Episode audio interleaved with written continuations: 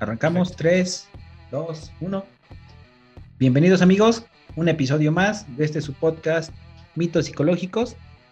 El día de hoy tengo un invitado especial desde la Ciudad de México y debido a la situación que ahorita está presentando, me tomé el atrevimiento de invitarlo. Agradezco antes que nada a Gerson el aceptar la invitación y te damos la bienvenida a este espacio que es para ti.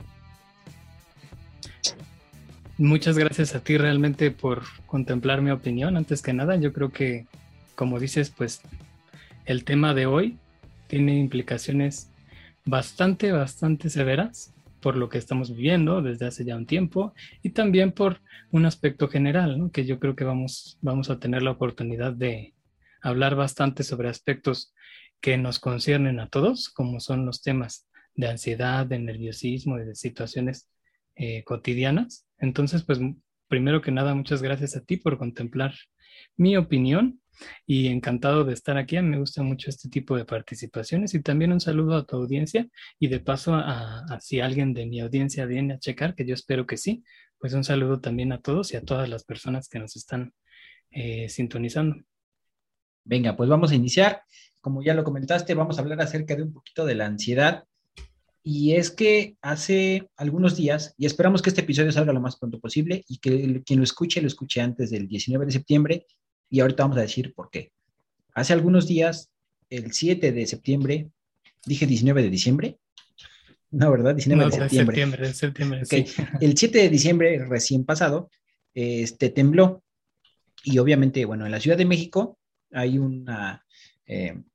como que un nerviosismo más latente, y esta ansiedad que se va desarrollando porque en cuanto suena la alarma sísmica, obviamente, pues empezamos a recordar cosas que han sucedido. En Tlaxcala, aunque no fue tan grave en cuanto a pérdidas materiales y vidas, entonces también está esta incertidumbre y este nerviosismo y la gente empieza a correr y empezamos a desarrollar esta ansiedad debido a todo lo que pasa, ¿no? A estos desastres naturales. Ahora, sumándole a esto, en esta situación que ocurrió el 7 de septiembre, pues la gente salió corriendo, aquí en Tlaxcala llovía y todo el mundo salió corriendo. Y cuando salieron, se dieron cuenta que salieron sin cubrebocas, salieron sin taparse y empieza el otro factor, ¿no? Que seguimos todavía en pandemia, seguimos en COVID y pues estamos en un pico alto en este momento. Entonces todos estos factores pues desencadenan esta ansiedad, este nivel de tensión alto. Y bueno, entonces, para poder empezar a contextualizar un poquito a la audiencia y no entrar de lleno a preguntarte qué es la ansiedad, quiero que me puedas o nos puedas explicar qué no es la ansiedad. Ok, bueno, pues mira, yo creo que esta pregunta sí nos va a dejar las cosas mucho más claras porque tenemos una tendencia ya muy popular a pensar en la ansiedad como un trastorno o como un problema, que sí los hay, pero hay que separar esta cuestión. Nosotros de inmediato cuando pensamos, oye, tengo ansiedad, pensamos en la manera de percibir esta problemática como un trastorno. Ahora, la ansiedad no es eso. La ansiedad y un trastorno de ansiedad o por ansiedad son cosas diferentes. Realmente la ansiedad es algo que todos vamos a estar viviendo en distintos momentos como un proceso absolutamente normal, como cuando tienes a lo mejor alguna entrevista laboral o algún examen o alguna ruptura. Todas esas situaciones complejas de la vida nos pueden disparar una sensación de ansiedad, que si quieres ahorita la definimos de una manera un poquito más concreta. Okay. Pero bueno, yo creo que aquí lo importante es de qué no es la ansiedad.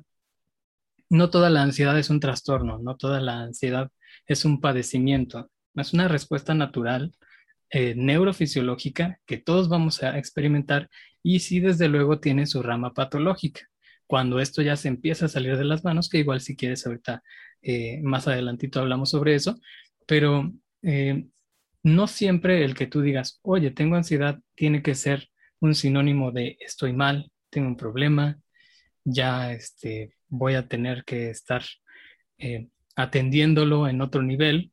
No necesariamente, ahorita también podemos hablar un poquito sobre cuáles son los criterios básicos para determinar cuando ya esto necesita otro tipo de supervisión, pero bueno, para tratar nuevamente de volver a la pregunta inicial, ¿no es ansiedad un trastorno psicológico ya, pues digámosle, de impacto grave? No necesariamente. Tú puedes tener ansiedad y en tu día normal, y algo que se te va a pasar inclusive, va a remitir sin ayuda de un profesional y todo, siempre y cuando se mantenga en esto.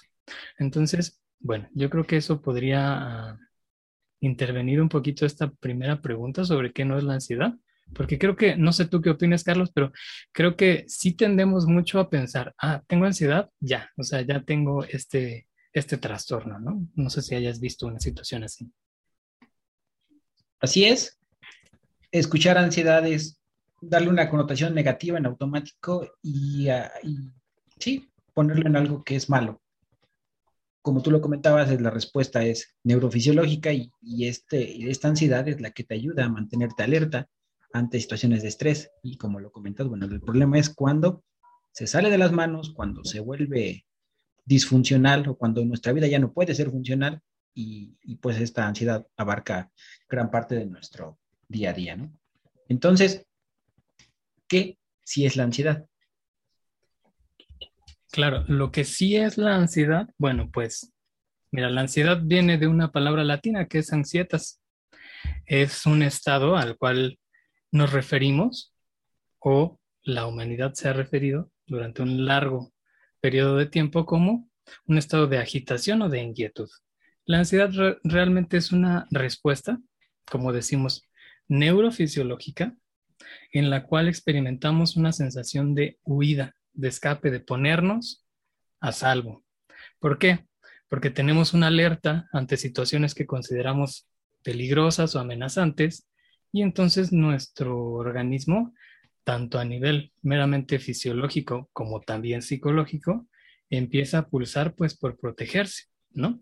La ansiedad es un mecanismo universal, en toda la especie lo vas a ver presente, se da en todos los seres humanos porque pues realmente es un mecanismo adaptativo, es algo que nos ha ayudado a permanecer con vida, básicamente, ¿no? Si pensamos a lo mejor en los humanitos de hace cientos y cientos de miles de años, pues realmente todas las respuestas fisiológicas que nos da la ansiedad, que ahorita si quieres hablamos de estos síntomas, estas respuestas del cuerpo y de la mente eran precisamente lo que indicaba a nuestra especie: sal de aquí, ponte a salvo, corre y a final de cuentas pues sobrevive, ¿no? Entonces la ansiedad es un mecanismo de alerta.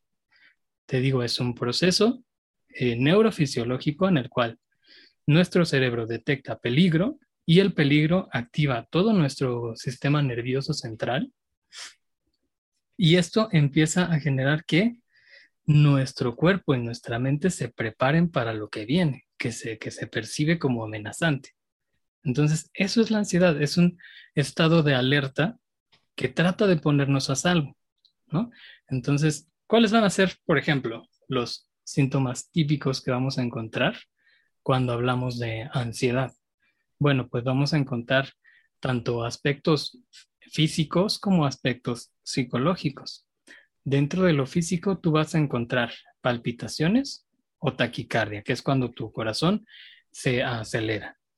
Vas a encontrar temblor o sacudidas, que es, pues bueno, le decimos coloquialmente la temblorina, ¿no?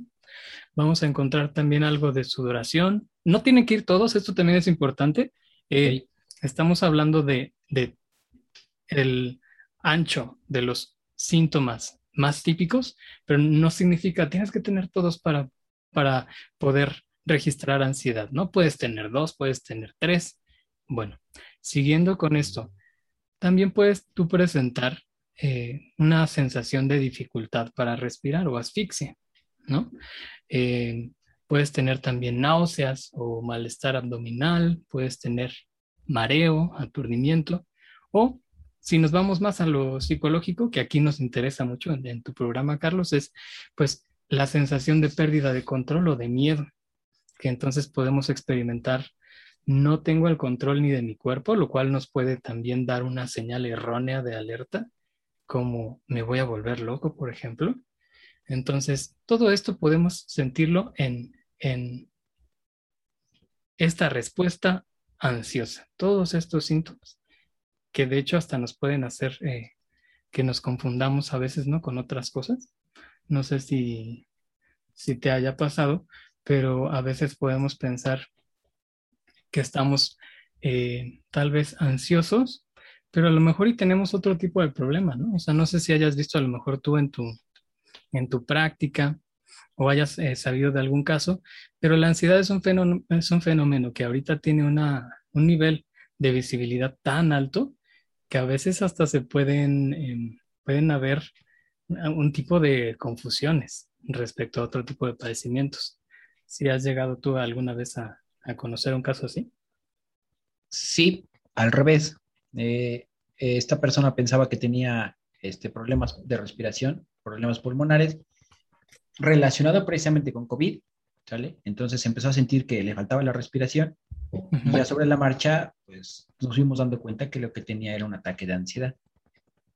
Mira, entonces, pues más interesante, ¿no? Todavía. Sí, o sea, porque se puede dar en ambos sentidos, ¿no? De claro, la enfermedad real a la ansiedad, o de la ansiedad hacia algún padecimiento clínico real. Uh-huh.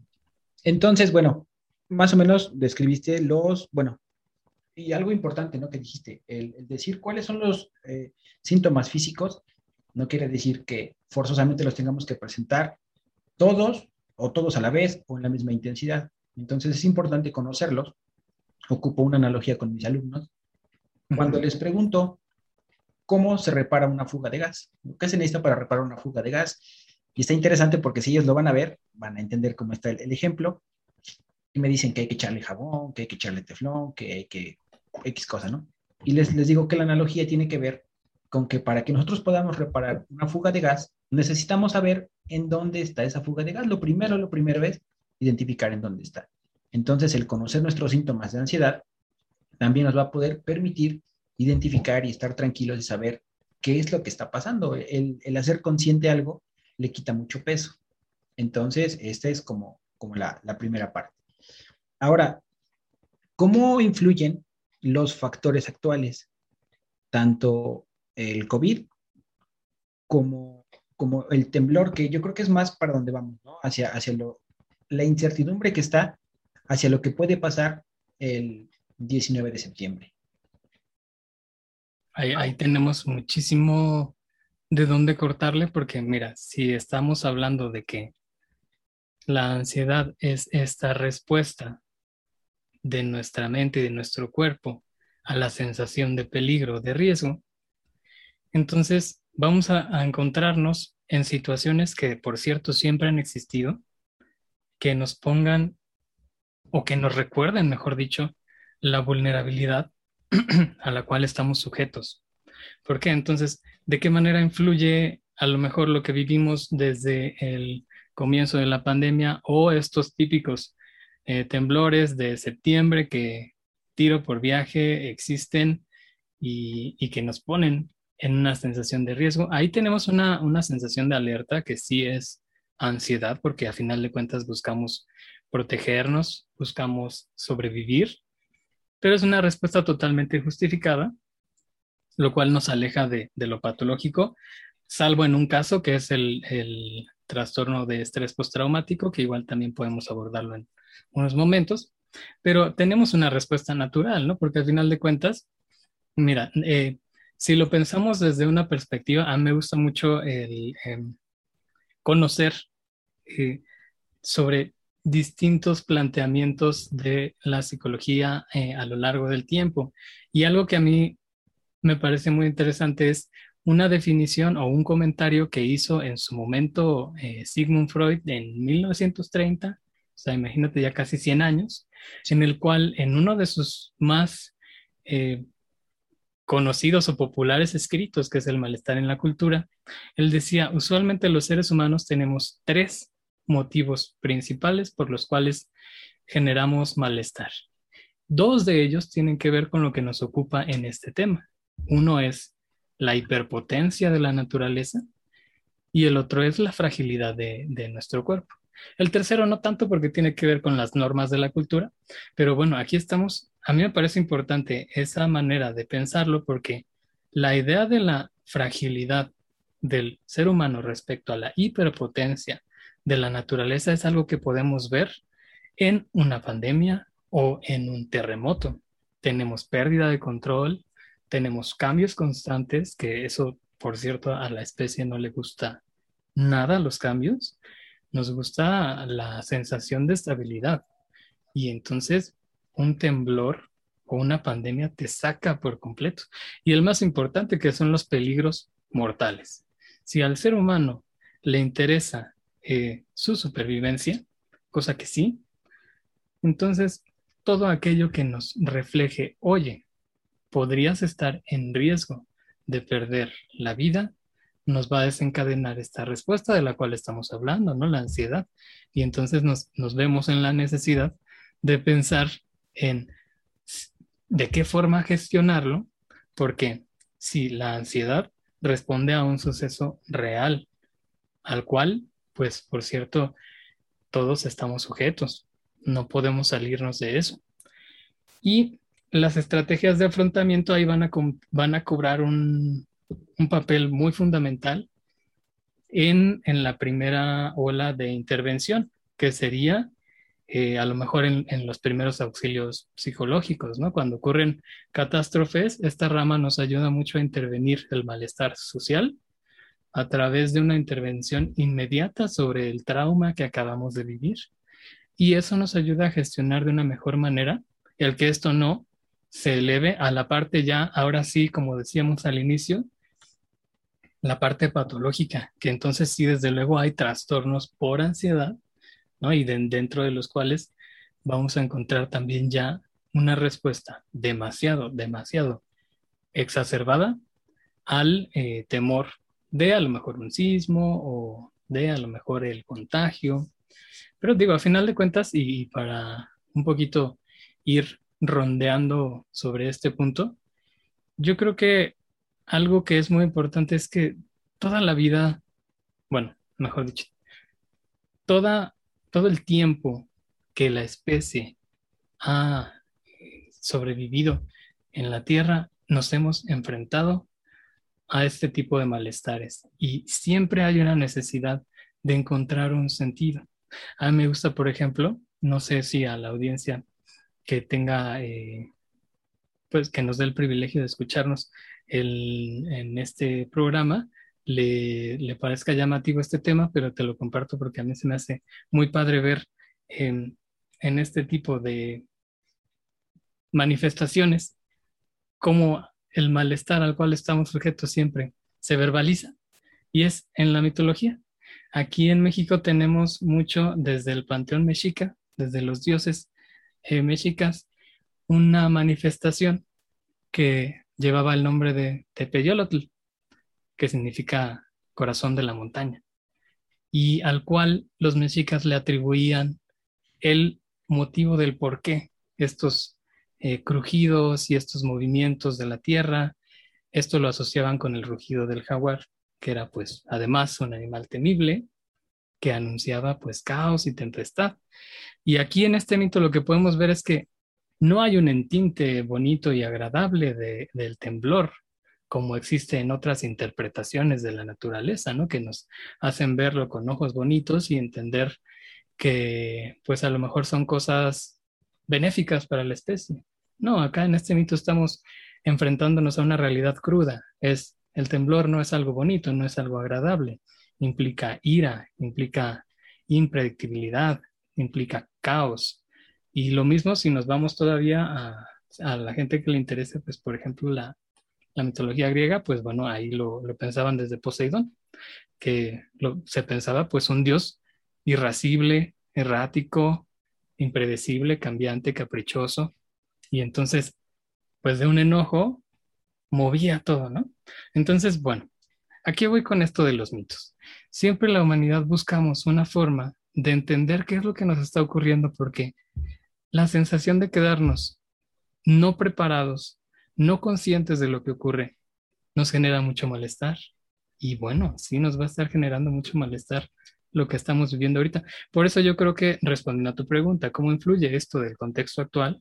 Pues influye muchísimo, ¿no? O sea, no sé cómo lo vivas tú de tu lado o cómo lo veas, pero desde luego que tenemos un nivel de respuestas ansiosas a la alza exponencialmente con todos estos problemas que derivaron desde ya hace más de un año con la pandemia y con el riesgo de que llega un virus que además te dice es mortal, que además te dice no tiene cura, etcétera. Pues sí te ponen un riesgo, pero porque es real, ¿no?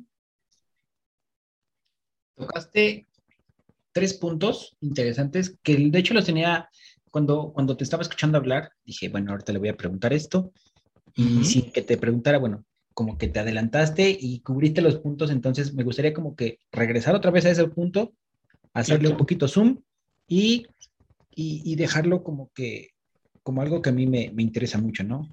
Lo primero que comentabas es esta necesidad del ser humano por siempre buscarle explicación a los sucesos, ¿no? Como esta incertidumbre no nos deja tranquilos, y son ejemplos que también hablo con mis alumnos y les digo precisamente las mitologías, ¿no? Antes como se pensaba que el dios de la lluvia, el dios de la fertilidad y como el sacrificio humano que se realizaba antes era como para, pues, darle un tributo a los dioses y agradecer por las lluvias, como tú comentabas, ¿no? Hay dioses que eran benéficos y hay dioses que eran destructivos. Entonces, ¿cómo buscamos darle explicación y sentido a todo lo que está sucediendo? Ojo, eso también nos da a veces para que nosotros podamos hacer el mal, si así se puede llamar, en personas que no hacen prácticas éticas y que te dicen que te pueden leer, por ejemplo, X cosa, ¿no?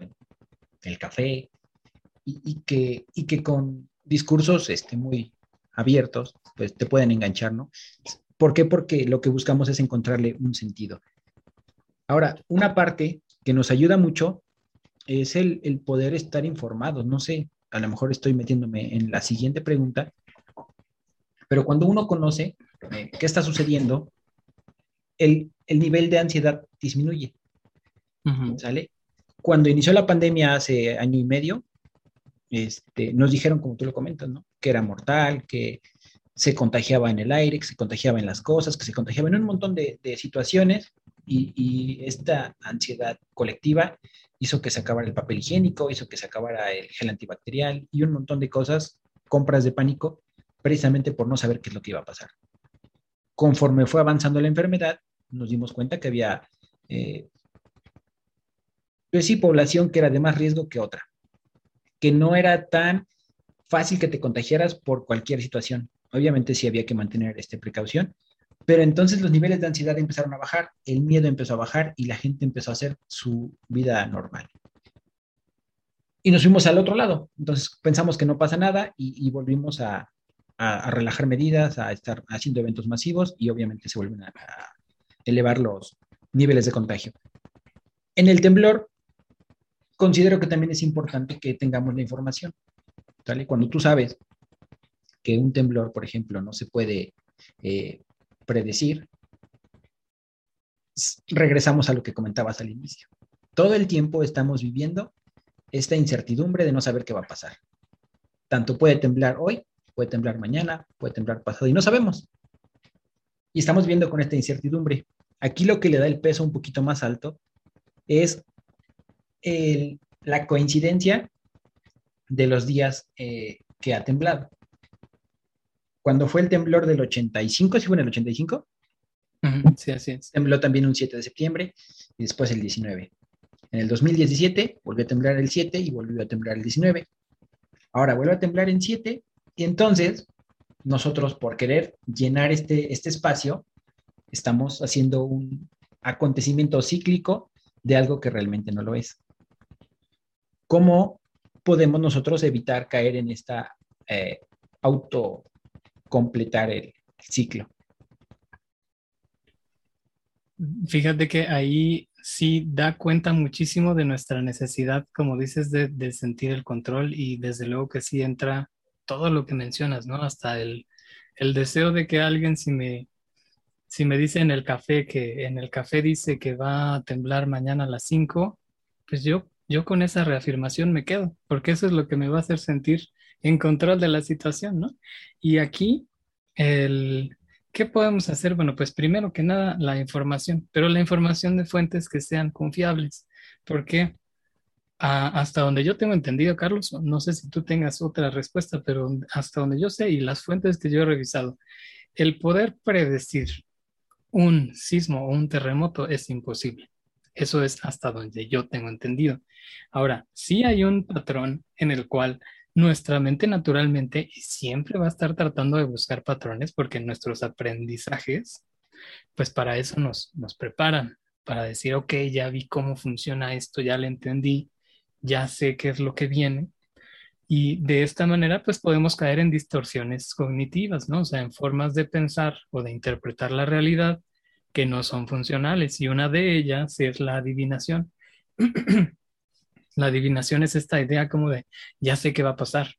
Y ahí podemos mezclarlo con un mecanismo que es de defensa de nuestra mente, que es la racionalización o la intelectualización, que es cuando a través de supuestos lógicos o de explicaciones lógicas, tratamos de convencernos de algo, a pesar de que ese algo realmente no está fundamentado o realmente es incluso hasta disfuncional o perjudicial para nuestra vida. Y entonces si mezclamos estas dos tendencias que a final de cuentas salen de la necesidad de hacernos sentir seguros y protegidos, pues tenemos este tipo de predisposición severa al, bueno, en este caso que nos ocupa hoy, pues el 19 de septiembre, ¿no? Y entonces es, híjole, ¿qué va a pasar? Desde luego que yo tampoco, ni creo que nadie podamos decir, oye, no va a pasar nada, pues porque al final de cuentas sería nuevamente contrariar lo que estamos diciendo. No hay manera de saberlo, pues mira, a lo mejor y sí, pero a lo mejor y el 19 o perdón, el 17 o a lo mejor otro día o a lo mejor no, ya no vuelve a temblar, no sabemos. Y lo mejor que podemos hacer es pues al final de cuentas así subsiste nuestra especie, ¿no? Compartimos el conocimiento a través de la cultura y eso es lo que nos hace tener una mayor preparación. Entonces, ¿qué tenemos? Pues no sé, a los topos diciendo cómo actuar frente a un sismo, ¿no? O a un terremoto. ¿Cuáles son las zonas más seguras? ¿Cuál es el procedimiento? ¿Cómo es? Como en los simulacros, ¿no? Tal cual. ¿Qué es lo que tenemos que hacer para tener mejores oportunidades de supervivencia? Eso es lo que podemos hacer, ¿no? O sea, prepararnos y tomar información, pero de fuentes fiables y no caer en la histeria de agarrar de donde caiga información porque necesito yo saber algo y aparte necesito compartirlo y mandárselo a todos mis amigos, que al final de cuentas lo único que voy a hacer es contribuir a que todos estemos más tensos, más nerviosos y por ende estemos operando de una forma pues más destructiva para todos, ¿no? Porque estamos compartiendo desde una necesidad de control que no nos lo va a dar el que nos digan, no, fíjate, sí va a temblar. Pues no sabemos, ¿no? No tenemos esa noción. Lo que podemos hacer es tomar nuestras medidas, como siempre se nos ha repetido, y también entender que no podemos prever esto. No podemos. Hay ejercicios que podemos implementar, ¿no? Para estar más tranquilos. Hay actividades que podemos implementar para estar más tranquilos, para lidiar con el nerviosismo y con la ansiedad. Pero no podemos prever esto, ¿no? Es algo a lo cual tenemos que enfrentarnos. Como especie, como grupo social incluso, ¿no? Si hablamos de México o del estado al que pertenezcamos. Ok, comentaste esto muy interesante. Sí, mantenernos informados, consumir fuentes confiables, ¿sale? Pero esto es como para darle un poquito de racionalización a nuestro mecanismo de defensa, ¿no? De cómo explicar también cómo nos podemos tranquilizar un poco. Uh-huh. Pero también hablabas acerca de algunos ejercicios que la gente puede realizar como para estar un poquito o menos ansioso. Y no sé cuáles son los ejercicios que podría realizar una persona desde su casa y en cualquier momento, no nada más ante estas situaciones de emergencia natural. Bueno, pues Lo que podríamos aprovechar ahorita el espacio, pues, es comentar algunos de los hábitos que han demostrado ayudarnos a lidiar con la ansiedad en particular.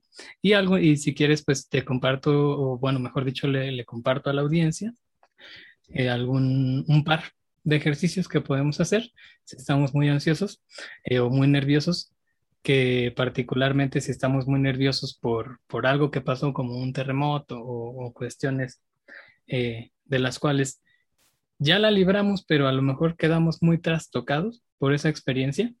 Hay que pensar si estamos viviendo un proceso normal, que sería un estrés agudo, que entonces pasa algo feo el año pasado o este año, y las próximas semanas pues estamos un tanto alerta porque esto puede volver a ocurrir, porque estamos muy preocupados porque nos sentimos en riesgo. Si tenemos estrés agudo, esto nos va a ayudar muchísimo. Ya como hablamos desde el inicio, si esto empieza ya a trascender a un grado más patológico, como un trastorno de estrés postraumático, que igual si quieres ahorita hacemos un poquito la separación, ya okay. Buscamos otro tipo de intervención. Pero bueno, ¿qué cosas nos ayudan a lidiar, como te decía, con la sensación de ansiedad? Bueno, pues primero que nada, aprender a hacer, y eso es algo que todos podemos aprender en minutitos, la técnica de respiración diafragmática lenta. Sí, esto lo podemos encontrar si tú buscas en YouTube. Técnica de respiración diafragmática lenta. Ahí vas a encontrar como 10 personas explicándote perfectamente cómo hacer este ejercicio de respiración, a que lo que va a hacer es que a través de nuestros sentidos y nuestra sensación corporal nos demos cuenta de que al menos el momento en el cual estamos haciendo el ejercicio no hay por qué preocuparnos. ¿Por qué? Porque estoy vivo, estoy respirando tranquilamente y estoy disminuyendo mis niveles de tensión muscular y de nerviosismo en general, ¿no? También ayuda mucho, yo en lo particular recomiendo mucho el uso de meditaciones guiadas o de relajaciones guiadas. Creo que es algo que también ayuda bastante a encontrar un espacio tranquilo, seguro en el día, en el cual podamos quitarnos muchas tensiones a nivel mente y a nivel cuerpo. También es súper, súper importante que estemos durmiendo lo suficiente.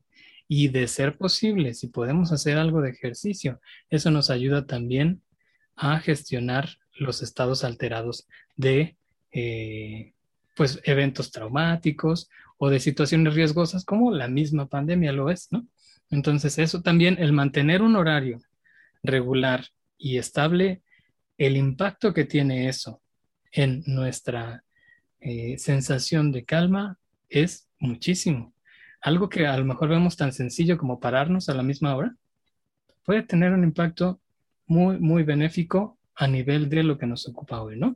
Ahora, unos ejercicios, si quieres, como te decía, si pudiéramos utilizar dos muy breves, si estamos encontrándonos con una sensación de intranquilidad o desasosiego muy constante, uno pudiera hacer la técnica de enraizamiento. Esto consiste en que cuando tú estás a lo mejor en tu habitación o en tu oficina o en donde tú estés, pero que tengas un ratito, unos minutos, en los cuales puedas estar libre de distracciones, lo que vas a hacer es concentrar tu atención en un objeto que tengas a la mano. Mira, yo por ejemplo, para términos prácticos, aunque, bueno, si están escuchando esto en Spotify, pues nada más imagínense lo que les digo, pero entonces yo aquí tengo una botellita de agua que entonces, si yo estuviera haciendo este ejercicio de enraizamiento, voy a empezar a concentrar mi atención en describir a profundidad este objeto que tengo frente a mí. Y mientras lo describo a profundidad, yo voy a empezar a pensar de dónde vino, de qué material es, de qué color es, para qué sirve. Algo muy importante de este ejercicio y que nos va a ayudar a concentrar nuestra atención en esto es encontrarle 3 usos que podríamos darle a este objeto. Y podemos ser muy creativos al respecto. No nada más el uso es pues tomármelo, ¿no? O sea, también podría pensar, bueno, lo podría utilizar si lo si lo corto, a lo mejor como un cenicero. O lo podría utilizar para transportar otra cosa, ¿no? Que no sea agua. A lo mejor puedo guardar aquí pepitas. Bueno, cuando yo estoy pensando en tres usos que podría darle a este objeto en el cual yo me estoy concentrando, estoy diciéndole a mi mente, tu atención está aquí y el motivo por el cual tú puedes concentrarte en ello es porque no hay nada allá afuera que te esté suponiendo un riesgo real. Por ende, estás a salvo. No hay ningún problema. Cuando hacemos esto, nuestra atención se reconecta con el momento actual, porque además algo muy, muy característico de la ansiedad a nivel psicológico es que nuestro pensamiento se va y se corre bien, bien lejos y entonces ya estamos en de aquí lo que va a pasar en 15 días y todo lo malo que nos va a ocurrir. Y cuando hacemos este tipo de ejercicios nos regresamos a través de los sentidos a nuestro momento actual, al famosísimo aquí y ahora. Y ahí estamos, ¿no? Y ahí estamos seguros y estamos tranquilos. Entonces, esta técnica de enraizamiento la puedo hacer e incluso si se me acaban las cosas o la descripción y aún me siento un poco alterado, un poco alterada, entonces puedo pasarme a otro objeto, ¿no? Y mientras tanto yo puedo hacer un pequeño boost, que es la respiración lenta y tranquila. Eso, con nuestros sentidos vamos a recuperar la calma. Sí, nos vamos a dar cuenta de que no pasa nada. Y bueno, no sé cómo vayamos de tiempo, Carlos. ¿Me aviento otro? Sí, otra técnica. Sí. Adelante. Vale, perfecto. Otra técnica es el escribir con tu mano no dominante. Un mensaje que sea positivo.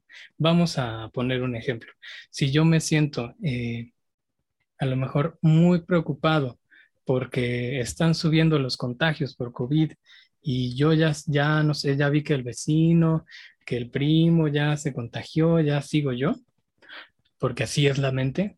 Entonces, bueno, vamos a relajarnos y vamos a hacer con nuestra mano no dominante, que entonces yo, por ejemplo, soy diestro, entonces yo con la zurda estaría escribiendo lo más perfectible posible, ¿no? O sea, porque obviamente nuestra mano no dominante, pues igual y no nos va a hacer una letra súper padre, pero aún así hay que forzarnos a tratar de que esto quede lo mejor escrito posible y vamos a escribir un mensaje positivo de unas 2 o 3 líneas, no de 2 palabras o algo así, porque también lo que estamos buscando es reconectar como en el otro ejercicio y eso nos va a demandar un poquito más de palabras.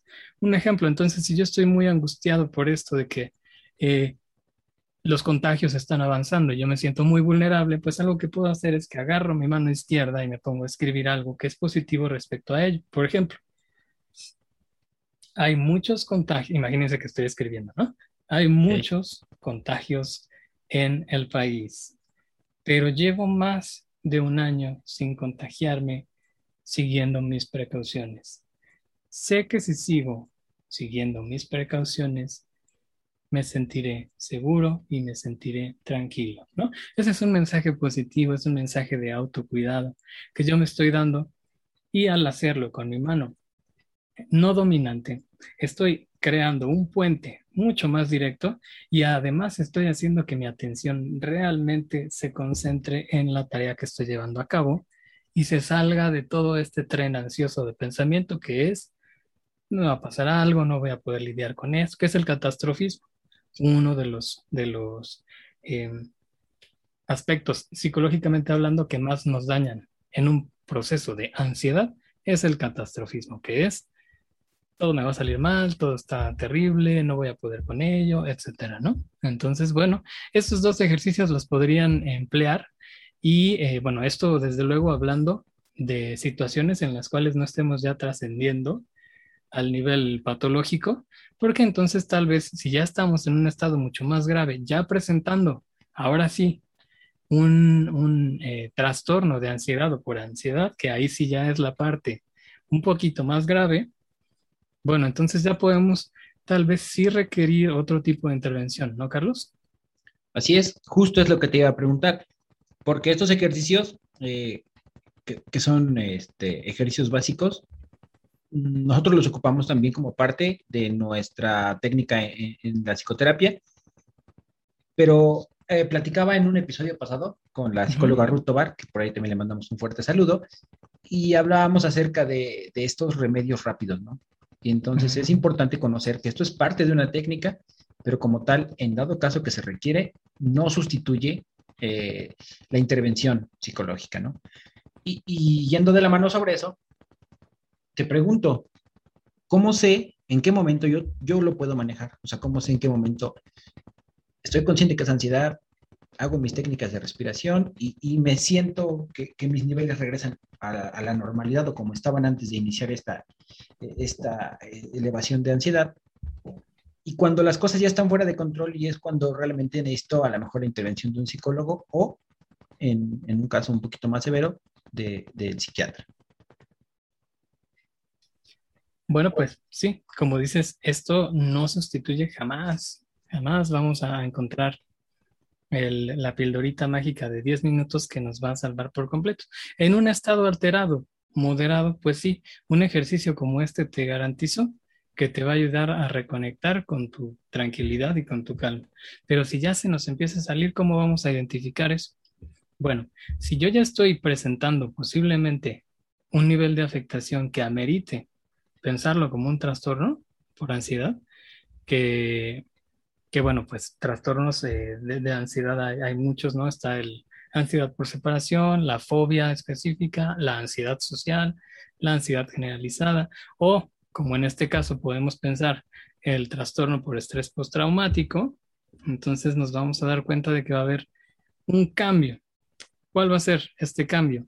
Bueno, pues la ansiedad, esta sensación de preocupación constante, de miedo, va a ser durante un largo periodo de tiempo, estamos hablando, ya llevo más de un mes o más en trastornos a lo mejor más graves, hasta los 6 meses, en los cuales yo la cantidad de días que paso nervioso, tenso, preocupado, son más que los días que he encontrado tranquilidad.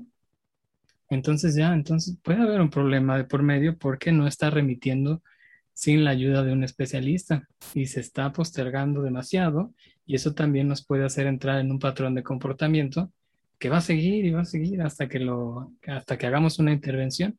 Entonces, cuando nos damos cuenta de que para el individuo ya es difícil controlar la preocupación, ya se le sale de las manos, y particularmente cuando tú empieces a ver que esta preocupación ya te está generando malestar físico significativo, ¿no? Por ejemplo, ya no puedes dormir, o deterioro en lo social, en lo laboral o en otras áreas importantes, ¿no? Entonces ya no trabajo bien, ya no quiero salir a ver a mis amistades, ya no quiero convivir con mi familia. Entonces, cuando ya empieza a afectar nuestro funcionamiento cotidiano, eso ya es el momento en el que podemos pensar, aquí ya hay un problema, ¿no? Y ya podemos considerar la intervención psicoterapéutica o, como bien mencionas, Carlos, pues ya la psiquiátrica. Si esto se nos está yendo muy lejos, seguramente pues el consultar con un psiquiatra nos pueda también ser de apoyo, sobre todo si el malestar es muy muy alto. Entonces pues ya estará uno o una yendo al psiquiatra, ¿no? por una prescripción, por un ansiolítico seguramente, ¿no? Entonces, bueno, eso es lo que podríamos checar. Y en el tema nuevamente que nos ocupa, que tiene que ver con, por ejemplo, el tema de los terremotos, que es algo que también nos puede desarrollar un trastorno que, como decimos, es el postraumático. Ahí nos vamos a dar cuenta por qué. Si yo vivo un sismo, un terremoto, y quedo muy afectado, muy nervioso, muy angustiado, esto es una respuesta natural, es el estrés agudo.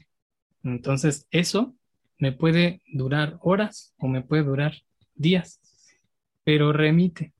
Si yo entonces paso más de un mes y sigo preocupadísimo por el tema de que va a temblar o cosas por el estilo, ahí entonces yo ya tengo una respuesta de estrés postraumática, ¿no? Que me va a afectar mi vida cotidiana porque voy a estar hiperalerta todo el tiempo y que se va a estar reexperimentando mi malestar, porque entonces tengo flashbacks, tengo pesadillas, tengo pensamientos intrusivos que tienen que ver con lo que me pasó, ¿no? Digamos el terremoto o estoy evitando constantemente algo, ¿no? Que ahí nuevamente estamos en el terreno de cuando nuestra vida cotidiana empieza a afectarse. Ahí en esos niveles ya de afectación es cuando podemos decir, mira, esto no va a remitir sin la ayuda de un profesional. Ya esto me está generando muchas broncas en casa, en mi trabajo, en todos lados. Bueno, ahí ya necesitamos intervenirlo de manera profesional. Y es importante el autoconocerse, ¿no? Como cada quien se pueda dar cuenta en qué nivel se encuentra y como lo mencionabas, ¿no? El termómetro de la ansiedad de cada quien es diferente, entonces no esperarse, por ejemplo, a los 3 meses, al medio año. Entonces, el hacer conciencia, el hacernos conscientes de lo que está pasando antes de que este padecimiento, el que sea, tome el control de nuestra vida, ¿no? De nuestra funcionalidad, como lo comentabas. Si empiezas a tener problemas familiares en tu trabajo, en la escuela, con tu pareja, estos también son indicadores los cuales te pueden dar este golpecillo, ¿no? De atención. Pues Gerson, creo que el tema da para mucho más. Como lo comento con algunos invitados, yo espero que podamos tener una segunda sesión. Obviamente, a lo mejor no hablar del mismo tema, porque el terremoto, pues pasando la fecha del 19, pase lo que pase, vamos a tener un desenlace, se cierra este ciclo y vamos a abrir el que sigue del siguiente año, ¿no? Entonces, esperemos que podamos abordarlo de otra manera. Y para cerrar un poquito el programa, tengo una dinámica con mis invitados en la cual les pregunto a ustedes, desde su opinión personal y profesional, ¿sale? ¿Cuál es la opinión que ustedes tienen acerca de todas estas pseudoterapias, no tanto pseudociencias, porque las pseudociencias ya están en todos los ámbitos, pero la que nos compete a nosotros como psicoterapeutas es la pseudoterapia, ¿no? ¿Cuál es tu opinión profesional y personal acerca de estas prácticas? Bueno, respecto a pseudoterapias, tenemos, y de hecho creo que podemos anclarlo perfecto con el tema, una necesidad natural de que alguien nos diga, oye, pues está bien esto, está mal esto, esta es la solución, esta es la pastilla, esto es el remedio mágico.